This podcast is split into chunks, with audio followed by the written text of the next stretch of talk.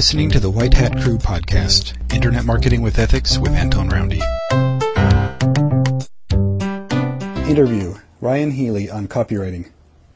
If you're interested in getting into the copywriting business, today's interview is for you.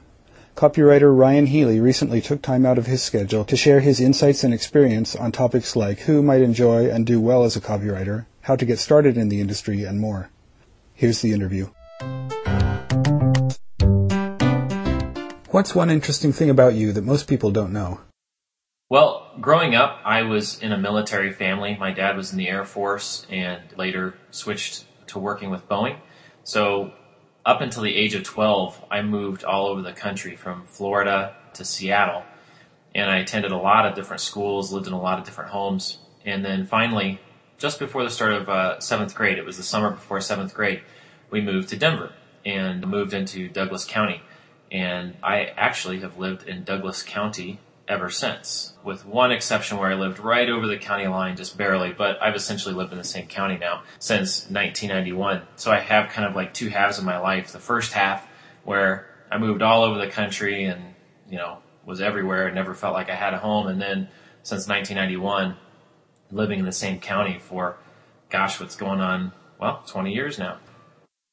There are lots of ways to make money in internet marketing. Why would you recommend copywriting, or what kind of person would you recommend copywriting to? And are there people who you'd recommend not get into copywriting? I do recommend copywriting for some people. Obviously, you have to like writing. If you don't really like writing or you don't think that you have much skill at it, then I wouldn't encourage you in that direction because I do believe that copywriting takes some writing skill and talent. Now, people can be taught how to write and how to be copywriters, but if you hate writing to begin with, you know, what's the point? So what kind of person would I recommend copywriting to? First, I think you have to like writing. Second, I think you have to like selling and promoting things. I also think that you need to enjoy researching because researching is a lot of what I do. I'm digging to find a selling angle or what makes the product unique. A copywriter needs to be curious, curious about a lot of different subjects uh, you can obviously choose a niche and work exclusively in that niche. For instance, financial newsletters or health products or weight loss supplements or something like that. I personally haven't done that just because I think that I would get bored writing for the same types of supplements day in and day out. I do like writing sales letters occasionally for supplements, but I like there to be a good product and a good story and um, just makes my job easier. Another thing is you need to be prepared to deal with clients. And just because you like writing and just because you like selling and just because you like research doesn't necessarily mean that you'll be a good fit for copywriting lifestyle. When you turn in copy, clients will like it sometimes and sometimes they won't like it. And you need to know how to deal with that feedback and how to handle it emotionally.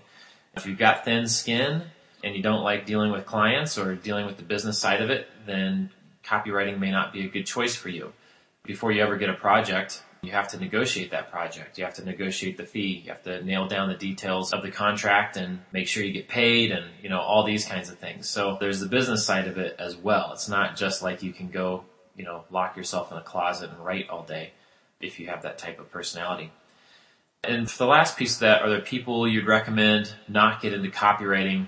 If you fall outside the parameters I've just listed, you know, you may want to reevaluate I think half the battle when you start anything is just being able to finish what you started or to continue in what you started. So if you're going to start a freelance copywriting career and you're going to go at it for three months and then quit, well then what's the point? You're hardly out there long enough for people to even know who you are or, or start sending you work. So if you're kind of like just in love with the idea of copywriting, but you're not really in love with the reality of being a copywriter, then, you know, best to hold off or find something else for you. If you had to make one recommendation to someone who's just getting started at copywriting, what would it be? I can answer this question from two different perspectives. One is from uh, the perspective of becoming a better copywriter in the sense of writing copy. Another one is becoming a better freelance copywriter in the sense of building your business. So there's two facets to this question that I can answer it. Um, so I'll answer it from both perspectives. The first one, getting better at copywriting, I think if you're just getting started out, one of the best things that you can do is to study ads that have worked in the past. A lot of them are available free online. and not just study them, like read them and study them, but also copy them out by hand. I did that early on and I have done that periodically through the years. I haven't done it nearly as much as I did in the beginning, but that one thing really helped to ingrain certain copywriting principles in my mind. So that's one thing that I would suggest if you're just getting started out. Another thing that I would suggest, and this is for the business side of it. So if I have one recommendation so that you can succeed with the business of copywriting, that would be to do something to market yourself every single day, every single week, every single month because as a freelance copywriter, generally speaking, you're going to be going from project to project. You may have, you know, two, three, four projects going simultaneously. You may have your time blocked out, so you're just doing one project for two weeks and then another project for two weeks. Whatever the case may be, you need to be continuously marketing yourself and your services so that those projects continue to flow in. Even if you have clients who love you and stay with you for years, at some point in the future, they may decide to go in a different direction or just decide that they still love you, they love your work, but maybe the project needs fresh eyes to look at it. And so they decide to bring somebody else on board. That's just the nature of copywriting. So continuous marketing is a big deal for the business side of copywriting. How can a beginning copywriter get the work they need to establish a track record without making false claims about their skills and experience? This is a really good question. One of the simplest ways to get started without making any false claims, without hyping or exaggerating your skills and experience is simply to offer to write for free. So you could go to a client, a potential client, and say, hey, I will write this sales letter for free. And all I want is X percentage of gross profits, right? You could put a cap on that, X percentage of gross profits up to a certain dollar amount or for a certain period of time. But this is really effective because a lot of people out there don't are not really excited about spending thousands of dollars to hire a copywriter. It's a lot of risk for them and they'd much rather have somebody come in and write for free and, and pay on performance. The only thing you have to be careful of is is uh, that there's a, a trust relationship there, a trusting relationship, and you know that the client is really going to pay you when your letter begins to work. So that's one way. Another way is to, to use that same approach with an established copywriter and to offer to write for him or her for free. The only caution I have there is that successful copywriters are typically quite busy and working with a junior copywriter is sometimes a distraction, um, slows them down a bit. So don't be surprised if established copywriters aren't too excited about working with you. But sometimes, depending on your level of skill, you can get that kind of arrangement. Now, another way, if you are a beginning copywriter, you can go work for somebody. I know this isn't necessarily the dream to go get a job. but when I was starting out, I, I, didn't even really know what copywriting was until I started working for the homeschooling company that hired me. I worked there for three years and uh, the owner of that company taught me copywriting. It's not necessarily the same style that I write today, but he taught me fundamentals and he kind of pointed me in the right direction to find some of these copywriting resources and use them. Not every city has a place where you can get a job like that, but if you're in a major city, generally there'll be some agencies or some other companies that do a lot of marketing or direct response marketing. And if you can get a job there for a year, obviously you don't have to make any claims about your talent. Uh, just tell them your experience. And if they, they want to hire you, they do. And now you have the opportunity to write lots and lots of copy for a year. And if you do decide to go that route, the key is to track the results that you've created. So document down, you know, how many sales and how many dollars and what period of time and conversion rates and, and keep track of all those things so that then when you do go freelance, you can use that in your marketing right away. When I left Sunlight, one of the things I did was I got testimonials from the people that I worked with. I got a testimonial from my manager and from the owner of the company. So I had two testimonials leaving my job, which was great. That helped me out a lot. And another thing that you can do if you're going to go the freelance side, let's say, let's assume for a second that you're like, no way, I'm not going to get a job in advertising. I just want to become a freelancer, do my own thing, and start getting clients. Well, one of the things that you can do is go to people who know you from a work environment. Try to avoid family and friends because they're going to be obviously biased and that's going to look bad if you do this, but try to get testimonials from people who know you, who can say something good about you, but maybe it's not necessarily related to your copywriting talent. So this is something I did. I went to people who knew me in a business capacity and asked them if they'd be willing to give me a character-based testimonial, like, you know, hey, Ryan is a great guy. I would trust him implicitly with my bank account number, you know, something like that. That's not related to copywriting at all, but it still helps to build trust on behalf of people who may hire you. The most important marketing principles are timeless, but the environment that we apply them in is always changing. In what ways, if any, have changes in the internet landscape changed your approach to copywriting? What generally accepted practices of a few years ago do people need to leave in the past? This is a great question, and I don't know that I actually have a real clear answer for you. A couple of things come to mind. When I first came online, this is, well, this isn't when I first came online, but when I first began writing copy for the internet, that was back in 2002.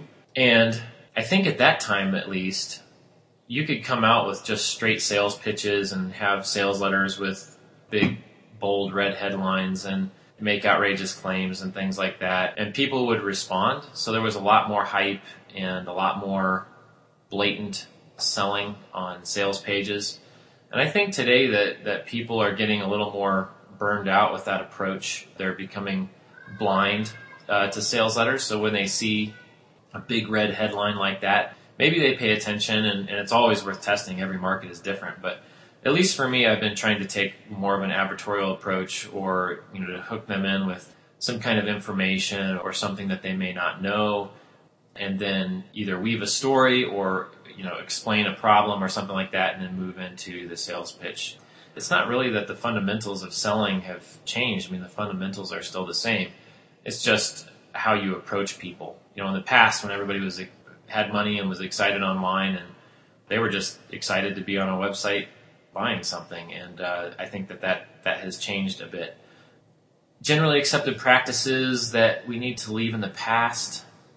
That's another good question. I think particularly Google's changes over the last couple of years has forced people to kind of change. I don't know that these things will be left in the past forever, but for instance, with Google, um, if you're trying to collect information on a squeeze page and then just send traffic there to collect emails, I mean, that's not working as well, partially because Google may send you a warning and say, hey, stop, or we're going to shut you off forever.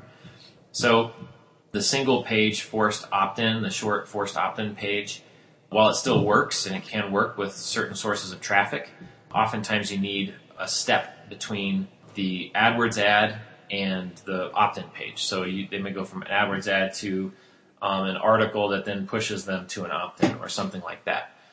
So that's that's just one thing I can think of. You know, a lot of times it uh, obviously buyer behavior if it changes, that forces changes in the marketplace. But then there's companies like Google who have a lot of influence. And if they change their policies, then obviously that's going to cause a massive shift in how people do business on the internet. Where can my readers go to find out more about you, what you're working on these days, and the products and services you offer? Well, thank you for asking that question. Probably the best place to go is my blog, which is ryanhealy.com, R-Y-A-N-H-E-A-L-Y Currently, I have over 300 articles on that blog. I do have a tab at the top of the blog that lists some of the best articles that I've written over the years. Also on that page, you'll see links to various offers that I think are strong offers and worth looking at, as well as a couple of my own products and services. I don't have that many at the moment, but I do have a copywriting membership site called Copywriting Code. That's at copywritingcode.com. I also have a, a short ebook on how to get clients as a copywriter. And obviously I have my copywriting services that you can check out as well. So again, ryanhealy.com would love to have you visit the blog and start reading. And also if you're so inclined, you can join my email list. I do offer a 39 point copywriting checklist uh, when you join the email list. And I guess that's about it. Thank you, Antone, for this opportunity. I really appreciate it. Thank you, Ryan, for taking the time to share your experience and expertise with us.